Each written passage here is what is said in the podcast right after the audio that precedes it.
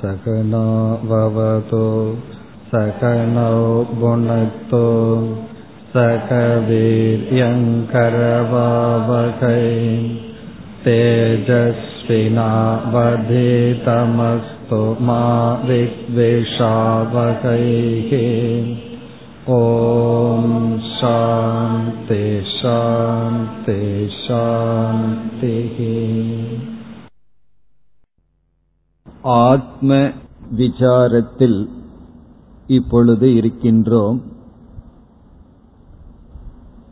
ஆத்மானம் விஜானியாத் சேத், ஒருவன் தன்னை இவ்விதமாக அறிந்தால், அந்த தன்னை என்ற சொல்லில் இப்பொழுது இருக்கின்றோம். நான் நான் என்று சொல்லிக் கொண்டு வருகின்றோம். அந்த நான் என்ற சொல்லில் இரண்டு தத்துவங்கள் கலந்திருக்கின்றது. ஒரு தத்துவத்திற்கு நாம் ஆத்மா என்ற பெயரை கொடுத்தோம். இரண்டாவது தத்துவத்திற்கு ஆத்மா அல்லாதது அல்லது அனாத்மா என்ற பெயரை கொடுத்தோம். ஆத்மா அனாத்மா இந்த இரண்டினுடைய சேர்க்கையை நான் என்று நாம் அழைத்து கொண்டு வருகின்றோம்.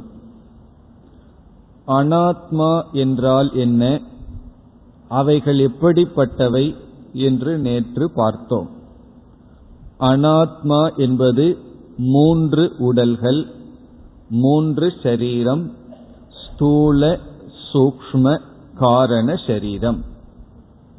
ஸ்தூல சரீரம் என்பது நாம் பார்த்து அனுபவிக்கின்ற இந்த ஒன்று. சூக்ஷ்ம சரீரம் என்பது நம்முடைய மனம். காரண சரீரம் என்பது இந்த இரண்டுக்கும் காரணமாக இருப்பது. நம்முடைய கர்ம வினைகளெல்லாம் எங்கு சேர்த்து வைக்கப்பட்டுள்ளதோ அது காரண சரீரம். இந்த சரீரத்தினுடைய தன்மைகளையெல்லாம் நாம் பார்த்தோம். அனாத்மாவை பற்றிய விசாரத்தை நாம் நிறுத்தி இப்பொழுது ஆத்மா என்ற சொல்லினுடைய பொருளுக்கு வரலாம். இப்ப அனாத்மா என்றால் சுருக்கமாக நம்முடைய உடல் என்று புரிந்து கொள்ளலாம். இனி ஆத்மா என்றால் என்ன, ஆத்மாவினுடைய சொரூபம் என்ன? இந்த சொல்லிலும் பல நுண்ணிய அர்த்தங்கள் இருக்கின்றது. நாம் ஆரம்பத்தில் சற்று எளிமையாக புரிந்து கொண்டு படிப்படியாக உள்ளே செல்லலாம். இதை முதலில் எப்படி புரிந்து கொள்ளலாம்? ஆத்மா என்பது உணர்வு சொரூபம், உணர்வு என்று புரிந்து கொள்ளலாம். உணர்வு என்றால் இந்த உடல் இருக்கின்றது, இந்த உடல் இருக்கின்றது என்பதை நாம் உணர்கின்றோம், அறிகின்றோம். உணர்வு என்றாலும் அறிதல் என்றாலும் ஒரே ஒரே பொருள்தான். பிறகு இந்த உலகத்தையும் நாம் அறிகின்றோம். இந்த உலகத்தை அறிகின்றோம், உடலில் உடலை நாம் அதைவிட நன்கு அறிகின்றோம். ஆகவேதான் உணர்தல் என்ற வார்த்தை பயன்படுத்தப்படுகிறது. பிறகு நம்முடைய மனதை உணர்கின்றோம். இவ்விதம் எந்த ஒரு தத்துவம், எந்த ஒன்று உணர்வு ரூபமாக இருக்கின்றதோ, அறிவு ரூபமாக இருக்கின்றதோ, அதை ஆத்மா என்று அழைக்கின்றோம். ஆகவே ஆத்மா அனாத்மா இரண்டும் சேர்ந்தது நான் என்று சொல்லும் பொழுது உணர்வும் உடலும் சேர்ந்தது என்று பொருள். உணர்வு ரூபமான ஒரு தத்துவமும் உடலும் சேர்ந்ததைத்தான் நாம் நாம் நாம் என்று கூறி வருகின்றோம். இந்த உணர்வு அல்லது அறிவு இத வந்து வேதாந்த சாஸ்திரத்தில் சைத்தன்யம், சித், ஞானஸ்வரூபம் என்றெல்லாம் அழைக்கிறார்கள். இந்த ஆத்மாவுக்கு சைத்தன்ய சொரூபம், அறிவு சொரூபம் அல்லது சித் சொரூபம் என்ற பெயர்களெல்லாம் இருக்கின்றது. இனி இந்த சித் சொரூபத்தினுடைய உணர்வு ரூபமாக இருக்கின்ற ஆத்மாவினுடைய தன்மைகளை பார்க்கலாம். எப்படி முதலில் அனாத்மா என்ற சொல்லை நாம் அறிமுகப்படுத்தி அதனுடைய தன்மைகளை எல்லாம் பார்த்தோமோ, அதுபோல் இப்பொழுது ஆத்மாவினுடைய தன்மைகளை பார்க்கலாம். அதை இரண்டு கோணத்தில் பார்க்கலாம். உடலோடு ஒப்பிட்டு இந்த உடலுக்கு எப்படி வேறுபட்ட தன்மையாக இருக்கின்றது, எது ஆத்மா அல்ல என்ற ஒரு பகுதி, பிறகு எது ஆத்மாவினுடைய நேரடியான தன்மை என்ற கோணத்திலும் அதை நாம் பார்த்தால்தான் சற்று நமக்கு தெளிவாக விளங்கும்.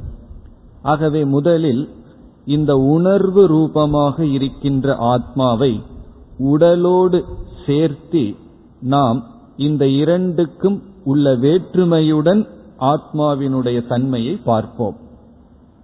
இந்த விசாரம் நமக்கு நன்கு மனதில் பதிய வேண்டும். துவைத புத்தி, இருமை என்பது நமக்கு தேவை. அத்வைதத்தை எல்லாம் தற்காலிகமாக மறந்து விடுவோம். எல்லாம் ஒன்றுதான் இருக்கின்றதுங்கிறது கடைசியில பார்ப்போம். இப்பொழுது உடல் என்று ஒன்றும், உடலுக்குள் உணர்வு அறிவு என்ற ஒன்றும், இரண்டு தத்துவங்கள் இருக்கின்றது. அந்த இரண்டையும் சேர்த்து தான் நான் நான் நான் என்று சொல்லிக் கொண்டிருக்கின்றேன். அந்த உடலினுடைய பொருளை பார்த்தோம், தன்மைகளை பார்த்தோம். இப்பொழுது அந்த உணர்வு ரூபமான ஆத்மாவினுடைய தன்மையை பார்க்கின்றோம். அப்படி பார்க்கும் பொழுது முதலில் எது ஆத்மா அல்ல, இந்த உணர்வு எப்படிப்பட்டது அல்ல என்று பார்க்கலாம். அதில் இந்த உணர்வானது, இந்த உடலுக்குள் இருக்கின்ற உணர்வானது, இந்த உடலினுடைய ஒரு அவயவம் அல்ல. அவயவம்னா ஒரு உறுப்பு அல்ல. ஸ்பேர் பார்ட்னு சொல்றோம் அல்லவா, அப்படி ஒரு உறுப்பு அல்ல. இப்படி கார் என்று ஒன்று இருந்தால் அதற்கு சக்கரங்கள், ஸ்டேரிங், இதெல்லாம் என்ன, காரினுடைய அவயவங்கள், காரினுடைய உறுப்புக்கள். இப்ப நமக்கு கைகள் இருக்கின்றது, கால்கள் இருக்கின்றது, இவைகளெல்லாம் உடலினுடைய ஒரு அங்கம். நம்ம தமிழ்ல அங்கம் என்று சொல்வது. அப்படி இந்த உணர்வு உடலினுடைய ஒரு அங்கமா என்றால் அது அல்ல. இப்ப ஆத்மா என்பது not part of the body. Part அப்படின்னா ஒரு அவயவம் அல்ல. எதெல்லாம் ஆத்மா அல்லன்னு பார்த்துட்டா தான் பிறகு எது ஆத்மாங்கிறது நமக்கு விளங்கும். இப்ப முதல்ல என்ன சொல்கின்றோம், ஆத்மா என்பது இந்த உடலுக்குள் இருக்கின்ற ஒரு பகுதி அல்ல, அவயவம் அல்ல. இனி இரண்டாவது, இந்த உணர்வு அல்லது ஆத்மா என்பது உடலிலிருந்து தோன்றியது அல்ல. முதல்ல ந பார்ட் பார்ட் அல்ல, not the part of the body. இரண்டாவது not the product of the body. Product அப்படின்னா உடலினுடைய விளைவு அல்ல. இந்த உடலிலிருந்து இந்த உணர்வு தோன்றவில்லை. என சிலர் என்ன கருதுகிறார்கள், இந்த உடலில் திடீரென்று உணர்வுகள் தோன்றி விடுகின்றது, உடல் அழியும் பொழுது உணர்வுகளும் அழிந்து விடுகின்றது என்று உடலுக்குள் பை சான்ஸ் எப்படியோ உணர்வு வந்து விட்டது. கல், மண் முதலியவைகளுக்குள் உணர்வு வரவில்லை, எப்படியோ உடலினுட உடலுக்குள் உணர்வு தோன்றிவிட்டது என்று சிலர் நினைக்கிறார்கள். அது தவறு. உடலினுடைய ப்ராடக்ட் அல்ல, உடலினுடைய விளைவு அல்ல. இந்த உணர்வு என்பது உடலினுடைய ஒரு அங்கம் அல்ல, உடலுக்குள் இருக்கிற ஒரு பகுதி அல்ல, பிறகு உடலினுடைய ஒரு உடலினால் தோற்று வைக்கப்படவில்லை, உடலுக்குள் இது உருவாகவில்லை. பிறகு மூன்றாவது, இந்த உடலினுடைய குணம் அல்ல. இது ஆங்கிலத்தில் ப்ராப்பர்ட்டி என்று சொல்வது. ப்ராப்பர்ட்டி அப்படின்னா இந்த உடலினுடைய தன்மை அல்ல. பிறகு இந்த உடலினுடைய தன்மைதான் என்ன, அதை நம்ம ஏற்கனவே பார்த்திருக்கோம். அஸ்தி, ஜாயதே, வர்ததே, இவைகளெல்லாம் அது இருத்தல், பிறகு பிறத்தல், வளர்தல், இதெல்லாம் தான் உடலினுடைய தன்மையே தவிர இந்த அறிவு என்பது உடலினுடைய தன்மை அல்ல, குணம் அல்ல. பிறகு என்னதான் இது என்ற ஒரு கேள்வி வரும்பொழுது முதல்ல வந்து இந்த ஆத்மா என்பது உடலினுடைய ஒரு பகுதியோ அல்லது உடலிலிருந்து தோன்றியதோ அல்லது உடலினுடைய ஒரு தன்மையோ அல்ல. பிறகு என்ன இந்த ஆத்மா என்றால், இந்த உடலை விளக்கி இந்த உடலை விளக்குகின்றது. விளக்குகின்றது என்றால் இல்லுமின்ஸ், இந்த உடலை பிரகாசித்து விளங்கிக் கொண்டு வருகின்றது, உயிரூட்டி வருகின்றது. அதை ஆங்கிலத்தில் இல்லுமின்ஸ் என்லிவன்ஸ் என்று சொல்வார்கள். அதாவது இந்த உடலை பிரகாசப்படுத்தி இந்த உடலை உணர்வூட்டி வருகின்றது. அப்படி இந்த உடலுக்கே உணர்வை கொடுப்பது இந்த ஆத்மா, உடலினுடைய ஒரு பகுதியோ அங்கமோ அல்ல, அல்லது உடலிலிருந்து தோன்றியதும் அல்ல. இப்ப இப்படிப்பட்ட உணர்வு ரூபமான ஆத்மா, பிறகு இந்த உடல், இந்த இரண்டினுடைய சேர்க்கைதான் நாம் நாம் என்று சொல் நான் நான் என்று சொல்லி வருகின்ற நான் என்பதனுடைய பொருளாக இருக்கின்றது. இப்ப இந்த சூழ்நிலையில் நாம் என்ன செய்ய வேண்டும் என்றால், நம்முடைய முதல் செயல் இந்த ஆத்மா என்ற ஒரு தத்துவத்தையும் அனாத்மா என்ற உடலையும் பிரித்தல் தான் முதலில் செய்ய வேண்டிய காரியம். இதத்தான் ஆத்ம அனாத்ம விவேகம் என்று சொல்வார்கள். விவேகம்ங்கிறதுக்கு ரெண்டு பொருள் இருக்கின்றது. ஒன்று அறிவு, இரண்டாவது பிரித்தல். விவேகம்னு சொன்னாவே பிரித்து பார்த்தல், பிரித்து புரிந்து கொள்ளுதல். இப்ப ஆத்ம அனாத்ம விவேகம் என்றால் ஆத்மாவையும் அனாத்மாவையும் பிரித்து புரிந்து கொள்ளுதல். நம்ம என்ன செய்து விட்டோம்? கலந்து வைத்து விட்டோம்.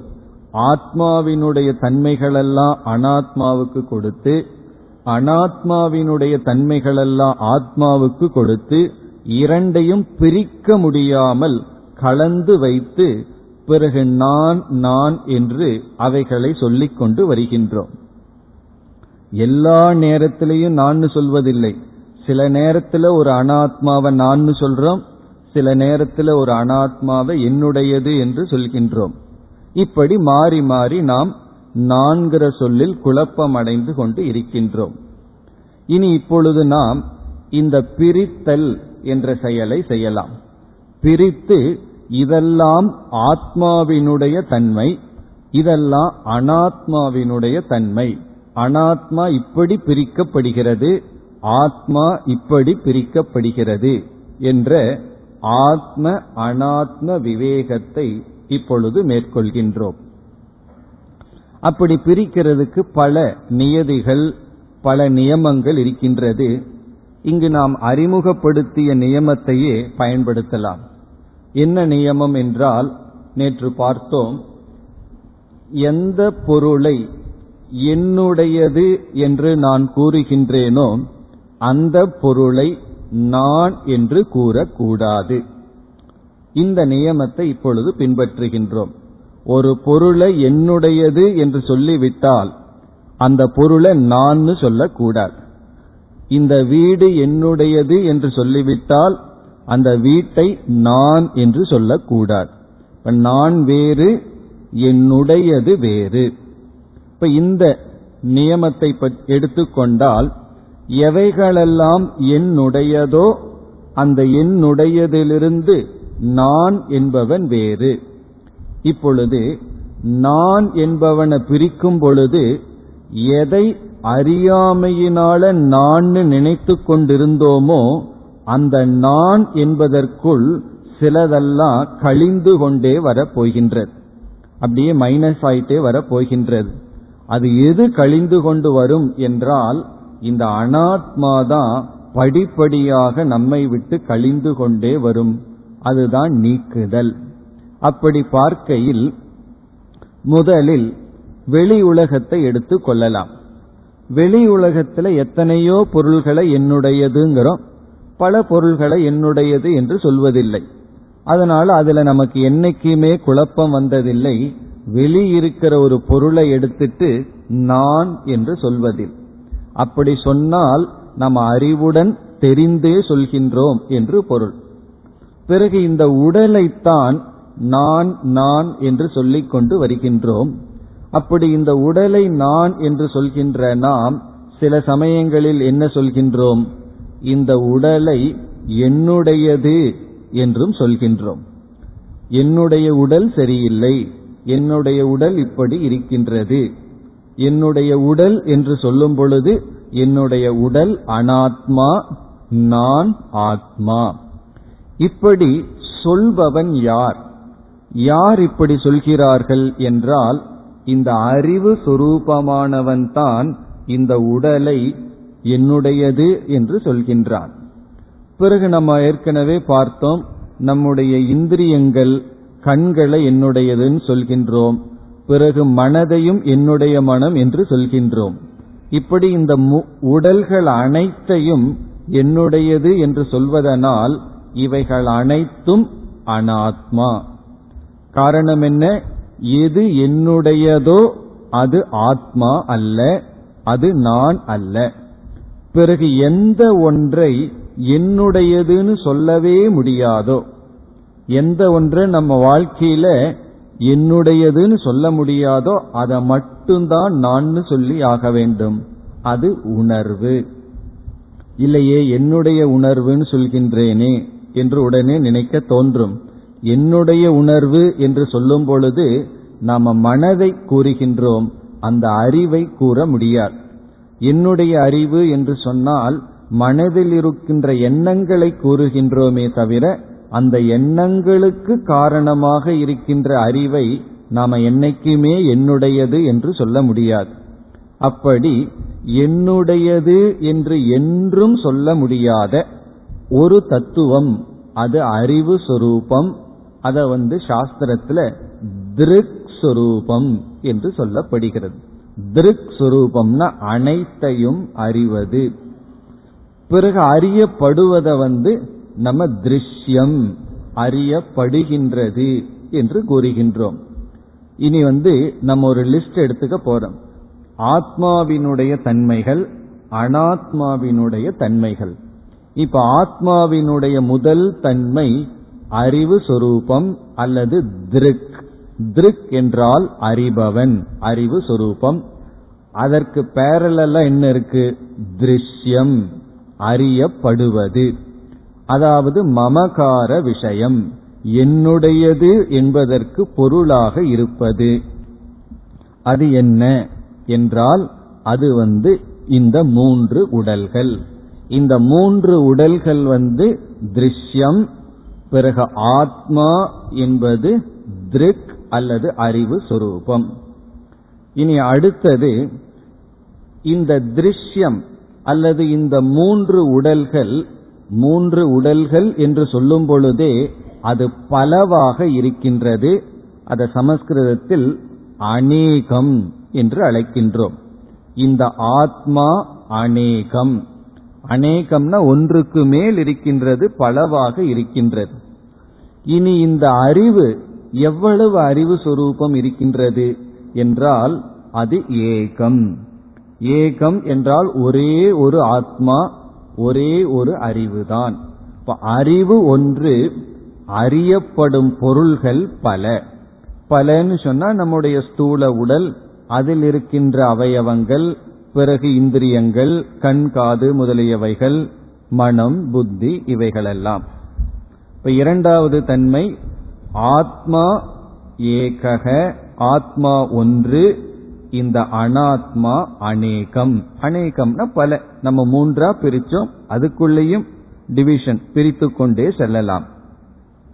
இனி அடுத்த தன்மை, இந்த உடலை பற்றி ஏற்கனவே பார்த்தோம், மாற்றத்தை அடையக்கூடியது. மாறிக்கொண்டே இருப்பதுன்னு பார்த்தோம். அதை சமஸ்கிருதத்தில் விகாரம் என்று சொல்லப்படுகிறது. விகாரம் என்றால் மாறிக்கொண்டே இருத்தல். இப்ப இந்த அனாத்மா என்றும் மாறிக்கொண்டே இருக்கின்றது, விகாரத்தை அடைந்து கொண்டே இருக்கின்றது. இந்த மாற்றம் என்பது மாறாமல் நிகழ்ந்து கொண்டு இருக்கின்றது. பிறத்தல், வளர்தல், மாறுதல், தேய்தல், இப்படி மாறிக்கொண்டே இருக்கின்றது. எது? இந்த அனாத்மா.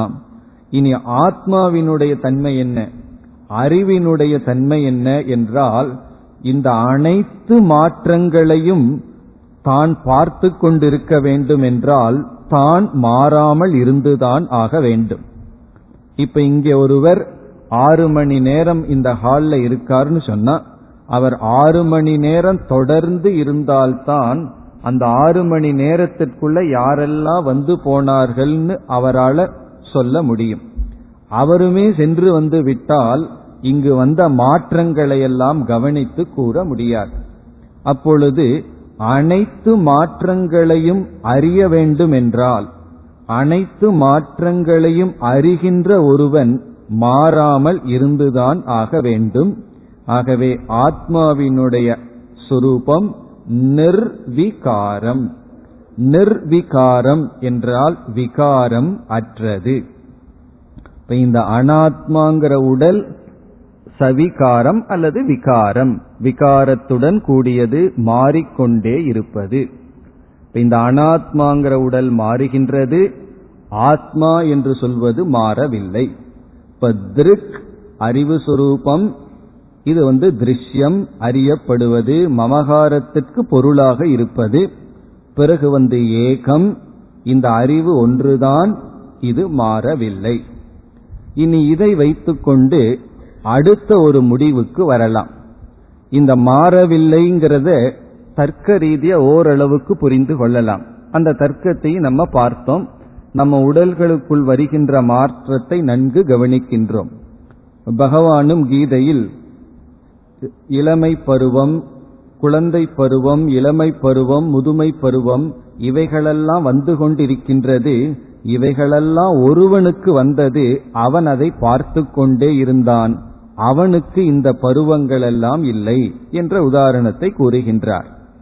அவ்விதம் நம்முடைய அனுபவத்தில் அறிவு மாறாமலும் அறியப்படும் பொருள் மாறிக்கொண்டும் இருக்கின்றது. இனி அடுத்த முக்கியமான லட்சணம், எது மாற்றத்தை அடைகின்றதோ அதை அனித்தியம் என்று அழைக்கின்றோம். அனித்தியம் என்றால் நிலையற்றது. எது நிர்விகாரமோ, எது மாற்றத்தை அடையாததோ அதை நித்தியம் என்று அழைக்கின்றோம். நித்தியம்னா என்றும் உள்ளது, என்றும் அப்படியே உள்ளது. இப்ப என்றும் அப்படியே உள்ளது என்றால் மாறாதது. மாறாததுன்னு புரிந்து கொண்டால் அதனுடைய விளைவு, மாறாததுங்கிறதனுடைய ரிசல்ட் தான் நித்தியம். எது நிர்விகாரம் தது நித்தியம்.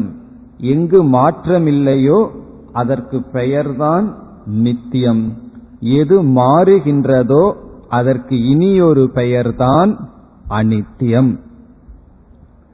இனி இதற்கு மேல் ஒரு படி இருக்கு. அதுதான் வேதாந்தத்தினுடைய மைய கருத்து, இந்த கோர் பாயிண்ட் அப்படின்னு சொல்வார்களே அதுதான் அது. அந்த நித்தியம்னு புரிந்து கொண்டால், அனித்தியம்னு புரிந்து கொண்டால், அதற்கு அடுத்த படியில புரிந்து கொள்ள வேண்டிய கருத்து அது என்னவென்றால், எது நித்தியமோ அது சத்தியம். நித்தியம்னா எது நித்தியமா இருக்கோ அதத்தான் சத்தியம் என்று சொல்கின்றோம். பிறகு எதை அனித்தியம்னு சொல்றோமோ அதற்கு இனி ஒரு பெயர் சாஸ்திரத்தில் மித்தியா என்று சொல்லப்படுகிறது. சத்தியம் மித்தியா. இந்த சத்தியம் மித்தியாங்கிறது தான் வேதாந்தத்தினுடைய மைய கருத்து. இந்த ரெண்டை தவிர எனக்கு எல்லா வேதாந்தமும் புரிஞ்சுதுன்னா வேதாந்தம் புரியல. இந்த ரெண்டு புரிஞ்சுது, வேற வேதாந்தத்துல ஒண்ணுமே புரியலன்னா வேதாந்தம் புரிஞ்சாச்சு. ஆகவே இந்த சத்தியம் மித்தியான்னா என்ன? இப்ப சத்தியம் என்றால் அப்படியே அதற்கு முன்னாடி வரணும். சத்தியம்ங்கிறது தான் நித்தியம், என்றும் இருக்கிறதத்தான் சத்தியம்னு சொல்றோம். அந்த சத்தியம்ங்கிறது மாற்றத்தை அடையாதது, அது ஒன்றாக இருப்பது, அறிவு சொரூபமாக இருப்பது. இப்ப அறிவு சொரூபத்தை சைத்தன்யம்னு சொன்னா, சத்தியத்தை சத் என்று சொன்னால், ஆத்மாவினுடைய சொரூபம் சத் சொரூபம், சித் சொரூபம். சித்துன்னு சொன்னா அறிவு சொரூபம், சத் சொரூபம்னா என்றும் இருப்பது, இருத்தல் சொரூபம். இப்ப ஆத்மா என்பது சத், பிறகு சித் சொரூபம். இப்ப எவ்வளவு நாளைக்கு இது இருக்கு என்றால் என்றும் இருப்பது. ஆகவே அனந்தம். அனந்தத்துக்கு சாஸ்திரத்தில் இனியொரு பெயர் ஆனந்தம், பூர்ணம். ஆகவே சத் சித் ஆனந்தம் அல்லது அனந்தம் என்பது ஆத்மாவினுடைய லட்சணம் அல்லது சொரூபம். இதற்கு முழுமையா எதிரியாக இருப்பது, ஆப்போசிட்டாக இருக்கிறது தான் அனாத்மா. அந்த சத்துங்கிற இடத்துல அசத்துன்னு நம்ம பார்க்க கூடாது. இந்த சத்துக்கு ஆப்போசிட்டா இருக்கிற வார்த்தை இந்த இடத்தில் மித்தியா. ஆத்மா என்பது சத்தியம், அனாத்மா என்பது மித்தியா. இனி அடுத்தது, இந்த மித்தியா என்றால் என்ன? இந்த மித்தியா என்பது எந்த ஒன்று அனுபவத்துக்கு இருக்கின்றதோ ஆனால் விசாரம் செய்தால் இல்லையோ, அதை மித்தியா என்று சொல்கின்றோம். மித்தியாவுக்கு லட்சணம் அனுபவத்தில் இருக்கு ஆனால் இல்லை. அதனாலதான் இந்த மித்தியாவை புரிஞ்சுக்கிறதுக்கு கஷ்டமா இருக்கு. உன்னை இருந்தா அதை இருக்குன்னு புரிஞ்சுக்கலாம், உன்னை இல்லைன்னா இல்லைன்னு புரிஞ்சுக்கலாம். இந்த மித்தியாங்கிறது இருக்கு, அதே சமயத்துல இல்லை. அது எப்படி இருக்கு எப்படி இல்லை, அந்த கோணம் ஆங்கிள் தான் மாறுகின்றது. காணல் நீரை பார்க்கிறோம். காணல் நீர் இருக்கா இல்லையா என்றால் அது அனுபவத்துல இருக்கு, ஆனா ஞானத்துல இல்லை. ஞானத்துல அறிவு பூர்வமாக பார்க்கும் பொழுது அங்கு நீர் கிடையாது, அனுபவத்தில் இருக்கின்றது. அதே போலதான் இந்த அனாத்மா அனுபவத்தில் இருக்கு. யாருமே இந்த உடல் அனுபவத்தில் இல்லைன்னு சொல்ல மாட்டார்கள்.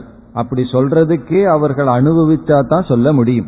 இந்த உடல் அனுபவத்தில் இருக்கின்றது, சற்று விசாரித்து பார்த்தால் இல்லை. அதைத்தான் மித்யா என்று சொல்வது. இந்த மித்யாங்கிறது கடைசியில புரிந்து கொள்ள வேண்டிய தத்துவம். இப்ப அதற்கு முன் இப்ப நாம என்ன செய்கின்றோம்? ஆத்மா அனாத்மா என்று பிரித்து ஆத்மாவினுடைய தன்மையையும் அனாத்மாவினுடைய தன்மையையும் பார்த்தோம். இனி என்ன செய்ய வேண்டும்? முதல்ல பிரிச்சாச்சு, இது ஆத்மா இது அனாத்மா. எது ஆத்மா?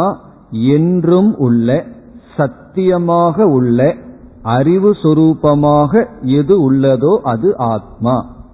இந்த ஆத்மானா புரியவில்லைன்னு சொன்னா, நம்ம இந்த மேத்ஸ்ல எக்ஸ்ன்னு வச்சுக்கிறோமே, அப்படி ஒரு எக்ஸ்ன்னு வச்சுக்குவோம் கொஞ்ச நாள். அது எக்ஸா இருக்கட்டு, என்னைக்கு ஆன்சர் கிடைக்குமோ கிடைக்கட்டும். அந்த எக்ஸ் ஈக்குவல் டு சத்தியம் பிளஸ் ஞானம். இந்த ஆத்மா என்பது சத்திய சொரூபமாகவும் ஞான சொரூபமாகவும் இருக்கின்றது. அனாத்மா என்பது உடலாக இருக்கின்றது. இவ்வளவு தூரம் ஆத்ம அனாத்ம விவேகம்னு சொல்வது. இனி பிரித்தலுக்கு பிறகு என்ன செய்தல்? வேதாந்தத்துல முதல் ஸ்டெப் வந்து பிரித்தல், விவேகம். பிரித்தலுக்கு பிறகு அடுத்தபடி நீக்குதல். நீக்குதல்ங்கிறது நெக்ஸ்ட் ஸ்டெப். வேதாந்தத்துல நம்ம விசாரத்துல செய்யற அடுத்தபடி வந்து நீக்குதல். ஃபர்ஸ்ட் பிரித்தல், இரண்டாவது நீக்குதல். எதை எதையும் பிரிக்கிறோம்? ஆத்மாவையும் அனாத்மாவையும் பிரிக்கிறோம். ஏன் பிரிக்கின்றோம்? பிரிக்க முடியாத மாதிரி கலந்து இருக்கின்றது. ஆத்மா அனாத்மாவையும் பிரிக்க முடியாத மாதிரி இருக்கிறதுனால நம்ம அதை பிரித்து பார்த்து புரிந்து கொண்டு இனி நாம் நீக்க வேண்டும். நீக்க வேண்டும்னா எதை நீக்க வேண்டும், எதிலிருந்து நீக்க வேண்டும் என்ற கேள்வி வருகிறது. இப்பொழுது அனாத்மாவை நீக்க வேண்டும். இந்த அனாத்மாவை வந்து நம்ம வந்து தள்ள வேண்டும், நீக்க வேண்டும். எதிலிருந்து நீக்க வேண்டும்? அதுதான் ரொம்ப முக்கியமான இடம். நான் என்ற அர்த்தத்திலிருந்து நீக்க வேண்டும். நான் நான் சொல்லிட்டு இருக்கிறமே, அந்த நான்கிற சொல்லுக்குள் என்ன அர்த்தத்தை புரிஞ்சு வச்சிருக்கிறோமோ அந்த நான்கிறதிலிருந்து அனாத்மாவை நீக்க வேண்டும். அந்த அனாத்மா உண்மையில் நான் அல்லாதது. இப்ப நான் அல்லாத அனாத்மா இந்த நான்ல கலந்திருக்கின்றது. ஆகவே நீக்க வேண்டும். இந்த நீக்குதல், சுத்தி செய்தல் என்பது நம்ம ரெண்டு ஸ்டேஜில் செய்கின்றோம். இப்ப உடலை தூய்மைப்படுத்த வேண்டும்னு பார்க்கின்றோம், மனதை தூய்மைப்படுத்த வேண்டும்னு பார்க்கின்றோம். இந்த தூய்மைப்படுத்துதல் ரெண்டு நிலையில நாம் பார்ப்போம். எப்படி என்றால், இப்போ ஒருவர் வீட்டில் நான் வீட்டை தூய்மைப்படுத்துகின்றேன்னு சொல்லி ஒரு நாள் வந்து வீட்டையெல்லாம் தூய்மைப்படுத்துகின்றார். ஒருவர் சொல்றார், இன்னைக்கு வீட்டையெல்லாம் சுத்தம் பண்ணுன்னு சொல்லிட்டு போயிடுறார். வீட்டில் இருப்பவர்கள் என்ன செய்கிறார்கள், வீட்டையெல்லாம் தூய்மைப்படுத்துகிறார்கள். அதாவது வீடு அசுத்தமாக இருப்பதற்கு அதிக காரணம் எதெல்லாம் தேவையில்லையோ அதையெல்லாம் வச்சுக்கிறதுனாலதான். தேவையில்லாததை நீக்கிட்டம்னாவே வீடு சுத்தமாகும். இவர்கள் என்ன செய்தார்கள், தேவையில்லாத பொருள்கள் மீது குப்பை படிஞ்சிருக்கும் அல்லவா, அதையெல்லாம் நீக்கி விட்டார்கள். அதை மட்டும் சுத்தம் பண்ணி வைத்து விட்டார்கள். பிறகு என்ன இருக்குன்னா, தேவையில்லாதது சுத்தமாக உள்ளே இருக்கின்றது. அப்ப தூய்மைப்படுத்துவது ஒரு ஸ்டேஜ். என்னன்னா, எது அசுத்தமோ இந்த உடல் மனதை நம்ம ரெண்டு ஸ்டேஜ்ல தூய்மைப்படுத்துகின்றோம். ஒரு ஸ்டேஜ்ல இந்த உடலை அப்படியே வச்சுக்கிறோம், உடலை தூய்மைப்படுத்துகின்றோம், குளிக்கிறோம், வாசனை திரவங்களை எல்லாம் பூசி கொள்கின்றோம். அதே போல மனசையும் வச்சுக்கிறோம். மனசை நம்ம நீக்கல, மனதையும் வைத்துட்டு அதுக்குள்ள இருக்கின்ற அழுக்குகளை எல்லாம் தூய்மைப்படுத்துகின்றோம். அப்ப இந்த உடலையும் மனதையும் அப்படியே வைத்து கொண்டுதான் தூய்மைப்படுத்தி கொண்டு இருக்கின்றோம். இது ஒரு ஸ்டேஜ். பிறகு இந்த வேதாந்தம் வந்து என்ன செய்கின்றது, நான் தூய்மைப்படுத்துன்னு சொன்னா உடலையும் மனசையுமே நீக்கு என்று சொல்கின்றது. அப்படி நான் தூய்மைப்பட வேண்டும் என்றால், இந்த இடத்துல நான்கிறது வேதாந்திக் நான், வேதாந்தமான நான் எப்படி தூய்மை அடைய வேண்டும்னா, உடலை வச்சிட்டு வைத்துக்கொண்டு தூய்மை அல்ல, அது வந்து சாதகனான நான் தான் உடலையும் மனதையும் வைத்துக்கொண்டு தூய்மைப்படுத்துகின்ற நான். இப்ப வேதாந்தத்துக்குள்ள வந்த நான், இந்த உடலே அசுத்தம், இந்த மனமே அசுத்தம். இந்த மனதையே தூய்மைப்படுத்துதல்னா இந்த மனதையே அசுத்தம்னு நீக்குதல், உடலையே அசுத்தம் என்று நீக்குதல். உடலை வச்சுட்டு தூய்மைப்படுத்துவது ஒன்று, மனதை வைத்து கொண்டு தூய்மைப்படுத்துதல் ஒன்று. இங்கு நம்ம வேதாந்தத்துல பேசுற தூய்மை என்பது அந்த உடலையும் மனதையும் நீக்குதல். நீக்குதல் என்றால் அழித்து விடுதல் என்று பொருள் அல்ல. இந்த நீக்குதலையும் ரெண்டா பிரிக்கின்றோம். ஒன்றை நீக்குதல்ங்கிறது ஒன்றை அப்படியே எடுத்து வெளியே போட்டு டிஸ்போஸ் பண்ணி அழித்து விடுதல். இனி ஒன்று மனதினால் நிஷேதம் செய்தல், அது அல்ல என்று மனதிற்குள் நீக்கி விடுதல். அது இருக்கும், ஆனா மனதிற்குள்ள நீக்குகின்றோம். எப்படி என்றால், தூரத்திலிருந்து பார்க்கும் பொழுது காணல் நீர் தெரிகின்றது, அது தண்ணீர்னு நினைச்சிட்டு செல்கின்றோம். பிறகு அது வெறும் தோற்றம் என்று தெரிந்தவுடன் திரும்பி வருகின்றோம். மீண்டும் நாம் அதே நீரினுடைய அனுபவம் இருக்கின்றது. அப்ப நம்ம என்ன செய்து விட்டோம், அந்த தண்ணீரை நீக்கிவிட்டோம். நீக்கிவிட்டோம்னா என்ன, அங்கு தண்ணீர் உண்மையில் இருக்கின்றது என்ற சத்தியத்துவ புத்தி, அது சத்தியம் என்ற புத்தி, அறிவை நீக்கிவிட்டோம். அப்படி இங்கு நீக்குதல் என்பது உடலையும் மனதையும் அழித்து கொள்வதல்ல, உடலினுடைய சத்தியத்துவத்தையும் மனதினுடைய ரியாலிட்டி இருப்பையும் நாம் நீக்கி விடுதல். இது இரண்டாவது ஸ்டேஜ். இப்படி நீக்கணும்னா பிரிச்சிருக்கணும். இப்ப முதல்ல வந்து நான்கிற சொல்லில் இருக்கிற ஆத்மா என்ற பகுதியும் அனாத்மா என்பதையும் பிரிக்கின்றோம். பிறகு இரண்டாவது என்ன செய்கின்றோம், அனாத்மாவை நீக்குகின்றோம். இது அறிவில் செய்கின்ற வேலை.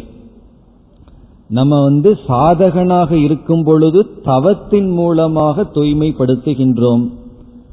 சாதகனாக இருந்து தவத்தின் மூலமாக தூய்மைப்படுத்தி இங்கு ஞானத்தின் மூலமாக தூய்மைப்படுத்துகின்றோம். இது ஞான சுத்தி, அது வந்து கர்ம சுத்தி. தவத்தினால தூய்மைப்படுத்துவது ஒன்று, அதுவும் தேவை, இதுவும் நமக்கு தேவை. அதனுடைய ரிசல்ட் தான் இது. இது ஞானத்தினால நாம் நீக்குகின்றோம். இது வந்து ரெண்டாவது ஸ்டேஜ். முதல் சாதனை வந்து அனாத்மா ஆத்மா என்று பிரித்தல், இரண்டாவது நீக்குதல். இப்ப நீக்குனதுக்கு பிறகு இந்த நான் எப்படி இருக்கும்? இந்த நான் தான் சுத்தமான நானாக இருக்கும். சுத்தமான நான் என்றால் வெறும் ஆத்மா மட்டும் இருக்கும்.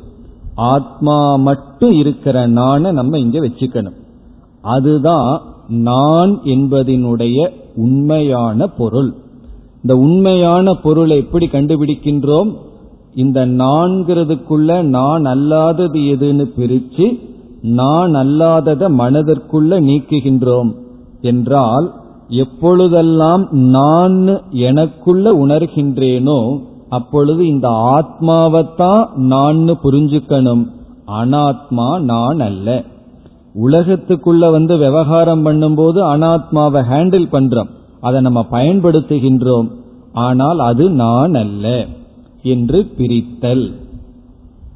இது ரெண்டாவது பிரித்து, முதலில் பிரித்து பிறகு இரண்டாவது விளக்குதல். இனி மூன்றாவது ஒன்று இருக்கின்றது, அது பரமாத்மாவுடன் சேர்த்தல் அல்லது ஐக்கியப்படுத்துதல். இது மூன்றாவது சாதனை. இப்ப ஆத்ம விசாரத்தில் முதல் சாதனை ஆத்ம அனாத்ம விவேகம், ஆத்மாவை அனாத்மாவையும் பிரித்தல், இரண்டாவது நீக்குதல், மூன்றாவது ஒடுக்குதல். ஒடுக்குதல் அல்லது ஐக்கியப்படுத்துதல். இந்த ஆத்மாவை பரமாத்மாவுடன் ஐக்கியப்படுத்துதல். இப்ப நம்ம அந்த விசாரத்திற்கு செல்ல வேண்டும். இதுவரை நாம் முதல் வரியில் என்னென்ன பொருள்கள், சொல்லினுடைய பொருள்களை பார்த்துள்ளோம். ஆத்மானம்ங்கிறதனுடைய விசாரத்தை இப்பொழுது முடித்துள்ளோம். பூருஷக ஆத்மானம் அயமஸ்மீதி விஜானீயாத் சேத், அதுல பூருஷகங்கிற சொல்லினுடைய விளக்கத்தை முடித்தோம். பூருஷகன ஒரு சாதகன், ஆத்மானம் தன்னை அறிந்த அறிவானாகில், விஜானீயாத் சேத் அதெல்லாம் பார்த்து முடித்தோம். தன்னைங்கிறதான் இதுவரை பார்த்தோம். தன்னைனா ஆத்மானம், நான்கிறதினுடைய சரியான அறிவு என்ன? இனி இந்த முதல் வரியில கடைசி அம்சம் ஒன்று இருக்கின்றது, அதனுடைய விளக்கத்திற்கு வர வேண்டும். அது அயம் அஸ்மி இதி. அயம் அஸ்மி இதி என்றால் ஒருவன் தன்னை, இந்த ஒருவன்கிறதனுடைய விளக்கத்தை பார்த்தோம், தன்னைங்கிறதனுடைய விளக்கத்தை பார்த்தோம். இனி அடுத்த விளக்கம் பரமாத்மாவாக அறிவானாகில்.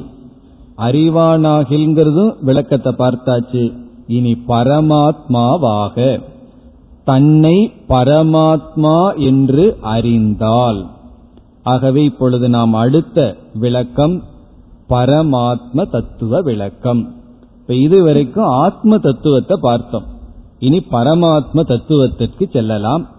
பரமாத்மா அல்லது பிரம்ம தத்துவம் அல்லது ஈஸ்வர தத்துவம் என்றெல்லாம் சொல்லப்படுகிறது.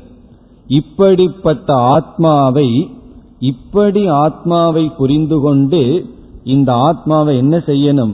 பரமாத்மாவுடன் ஐக்கியப்படுத்த வேண்டும், பரமாத்மாவுடன் ஒன்றாக்க வேண்டும்.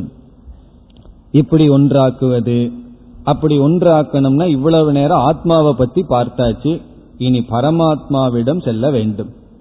பரமாத்மா யார்? யார் அந்த பிரம்ம தத்துவம்? அதற்கு இப்பொழுது வந்தால், வேதாந்தத்தினுடைய சப்ஜெக்ட் மேட்டர், வேதாந்தத்தில் என்னென்ன விஷயங்கள் பேசப்படுகிறதுனா ஜீவாத்மாவை பற்றிய விளக்கங்கள் இருக்கின்றது. அதுதான் இதுவரை செய்தோம். அதற்கு பிறகு ஜெகத் விசாரம், இந்த உலகத்தை பற்றிய விசாரம், உலகத்தினுடைய தன்மையை பற்றி பேசுவது. பிறகு ஈஸ்வர விசாரம்.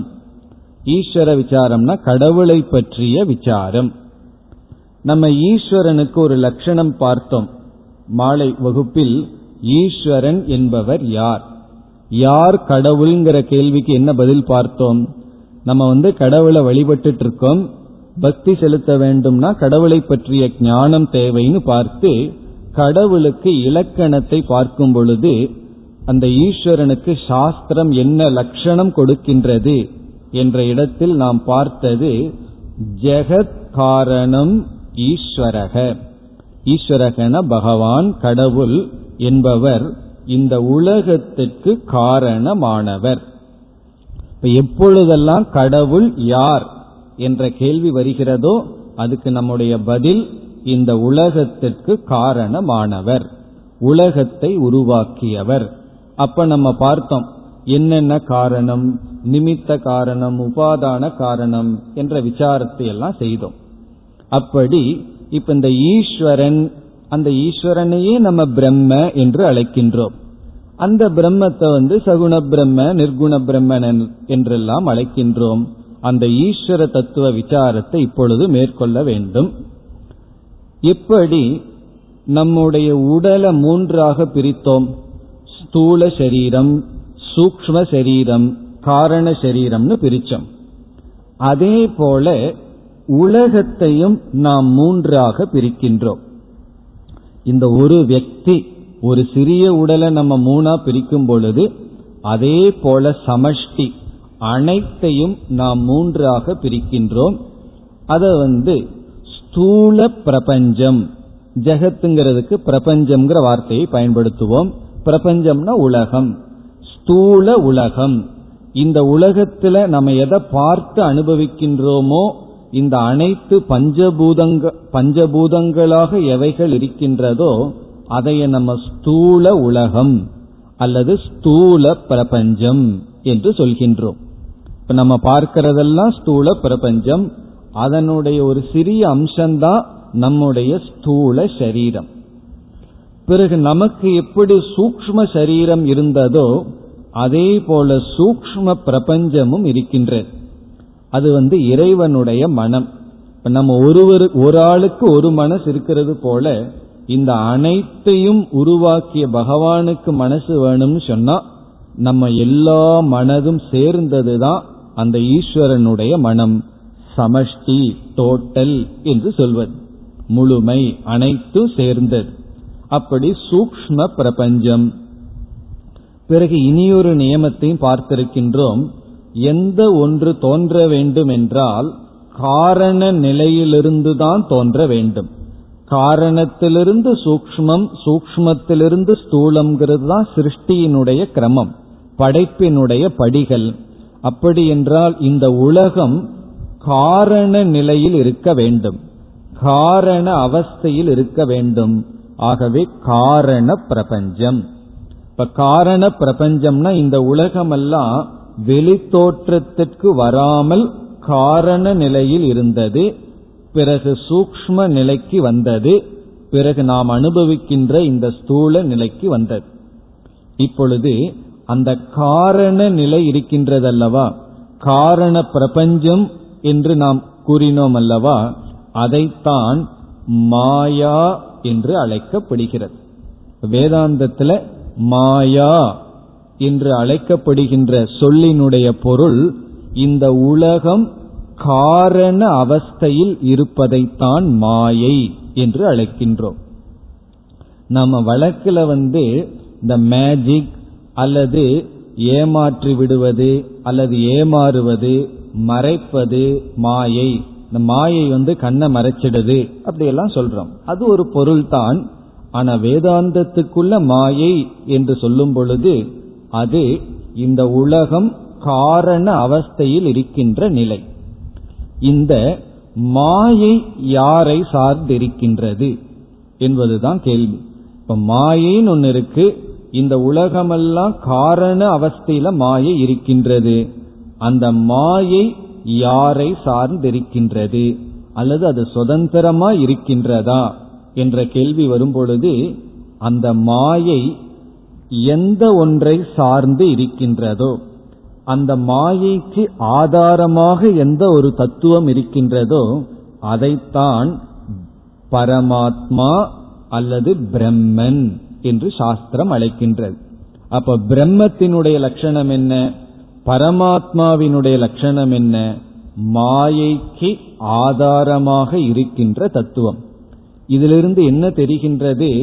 இந்த மாயை சுதந்திரமாக தனியாக இல்லை, இயங்க முடியாது. இந்த மாயை பரமாத்மாவில் சார்ந்து இருக்கின்றது. பிரம்மாஸ்ரயா மாயா, இது மாயைக்கு லட்சணம். அந்த பிரம்மத்தை சார்ந்து இருப்பதுதான் மாயை. எப்படி இங்க ஆத்மா அனாத்ம விசாரம் பண்றோமோ அதே போல இந்த இடத்துல பிரம்மத்துக்கும் மாயைக்கும் உள்ள பெரிய விசாரத்தை சாஸ்திரம் மேற்கொள்ளும். பிரம்மத்தினுடைய லட்சணம் இவைகள், மாயையினுடைய லட்சணம் இவைகள் என்றெல்லாம் செய்யும். இப்ப நம்ம ஈஸ்வரன் கடவுள்ங்கிற வார்த்தையை ஆரம்பிச்சோம், இறுதியில போய் பிரம்மன் மாயைன்னு சொன்னோம். இங்க எங்கு கடவுள்? திடீர்னு கடவுள் காணாமல் சென்று விட்டாரேன்னு தோணும்.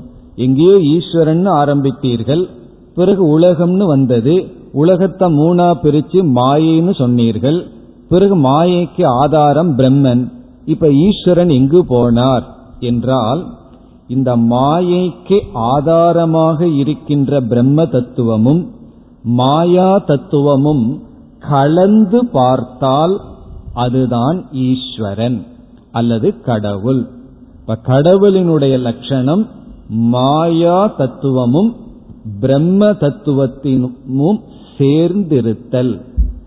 இங்க நம்ம என்ன பண்ணியிருக்கோம்? நான்கிற விஷயத்துல ஆத்மாவையும் அனாத்மாவையும் சேர்த்து வச்சிருக்கோம். அதே வேளையத்தான் கடவுள்கிட்டையும் நம்ம பண்ணி வச்சிருக்கோம். என்ன பண்ணி வச்சிருக்கோம்?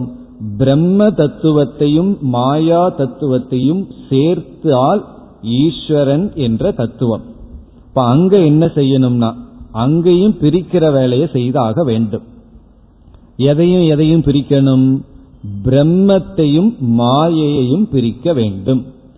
எப்படி பிரித்தல் என்றால், பிரம்ம ஆதாரம், மாயா பிரம்மத்தின் மீது இருக்கின்றது. இந்த மாயைங்கிற தத்துவம் பிரம்மத்துக்கு மேல இருக்கு, பிரம்மன்கிறது ஆதாரம். இந்த ஆத்மா சத்தியம்னு இங்க பார்த்தோம். இந்த சத்தியமான ஆத்மா மித்தியாவான அனாத்மாவான உடலுக்கு ஆதாரமாக இருக்கின்றது. அந்த பிரம்மன் இருக்கே அது மாயைக்கு ஆதாரம்னு சொன்னா, மாயை அனைத்து உலகத்திற்கும் ஆதாரம், அதிஷ்டானம் என்றால் அந்த பிரம்மன் எதற்கு ஆதாரம்? அனைத்திற்கும் ஆதாரம், சர்வ அதிஷ்டானம்.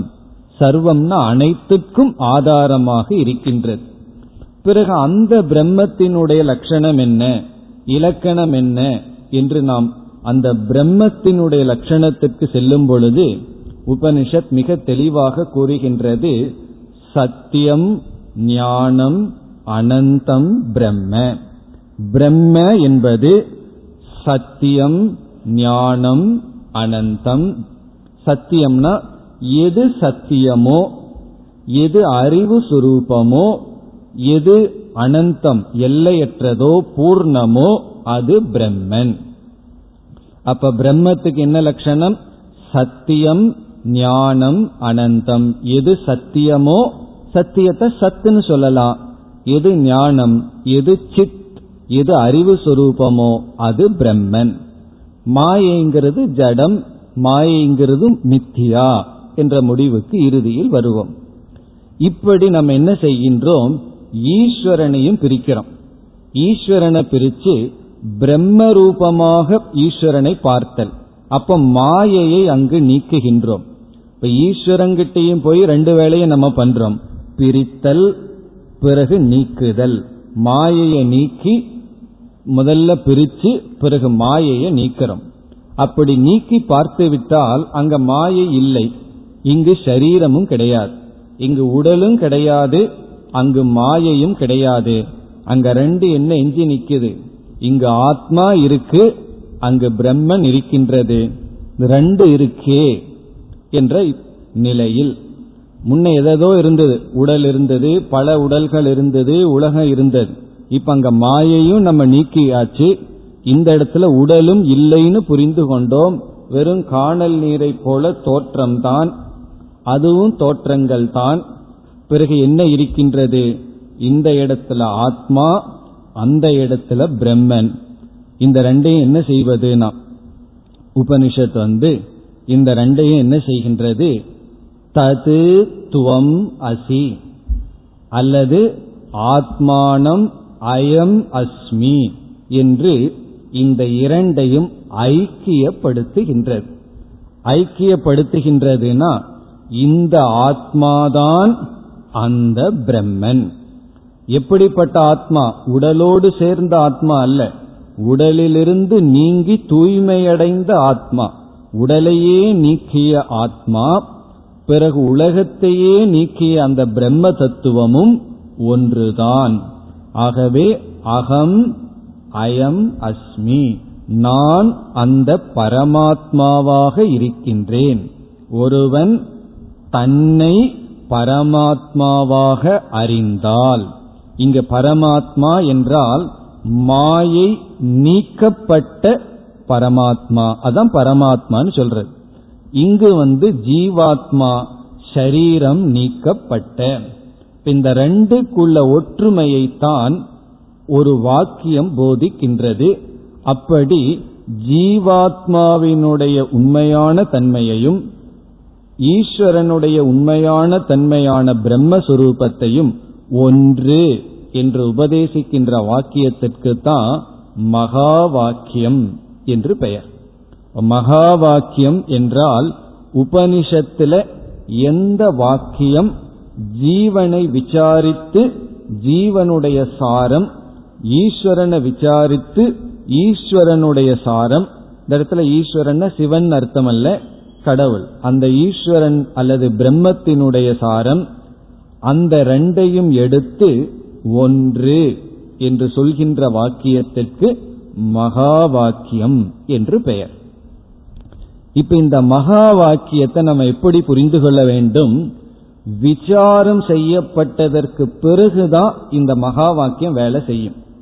விசாரத்திற்கு முன்னாடி சாஸ்திரம் நமக்கும் ஜீவனுக்கும் ஈஸ்வரனுக்கு என்ன சம்பந்தம்னு கேட்டா, விசாரத்துக்கு முன்னாடி ஜீவன் வந்து அனாத்மா, உடல் தான் நினைத்து கொண்டு இருக்கின்றான்.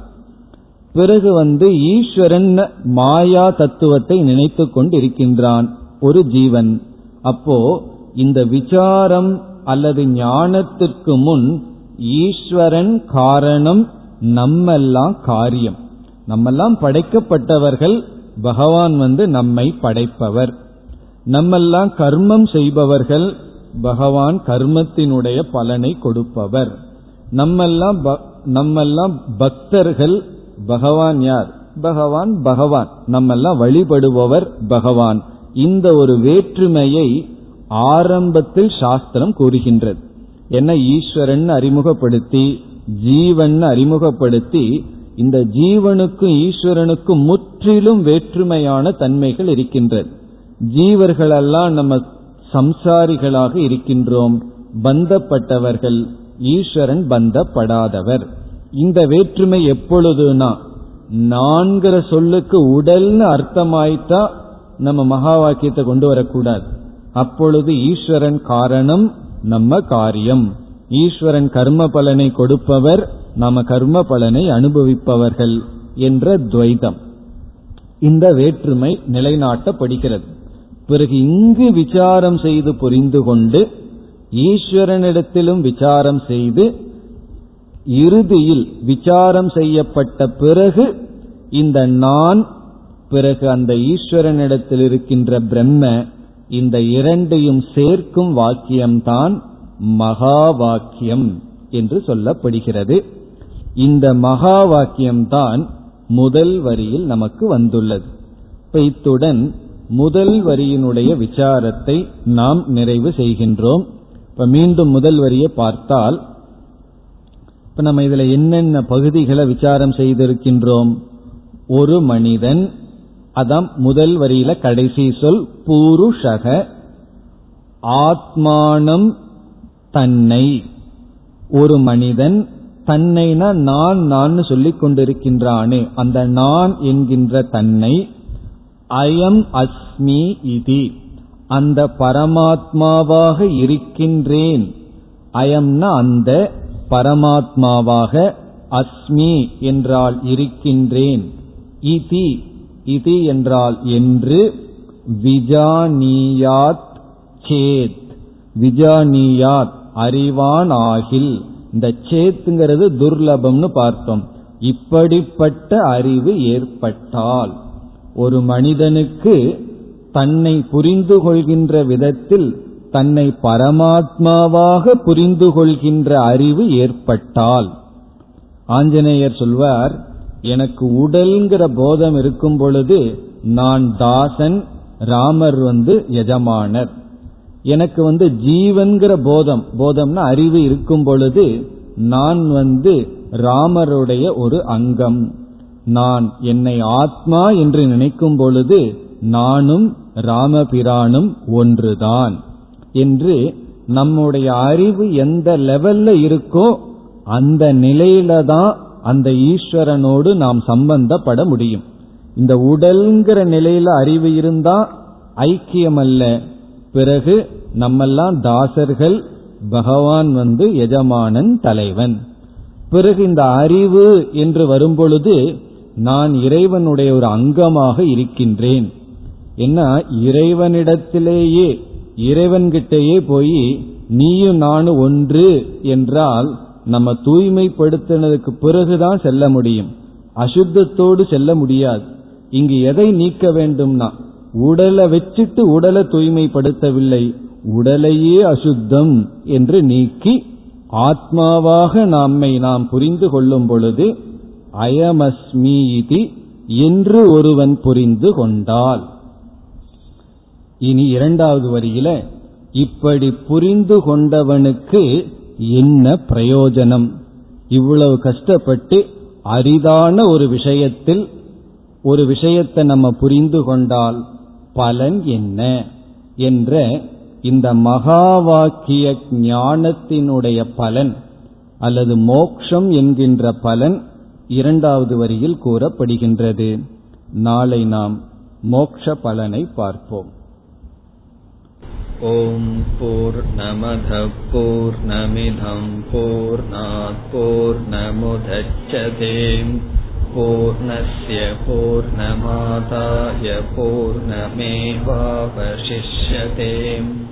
ஓம் சாந்தி.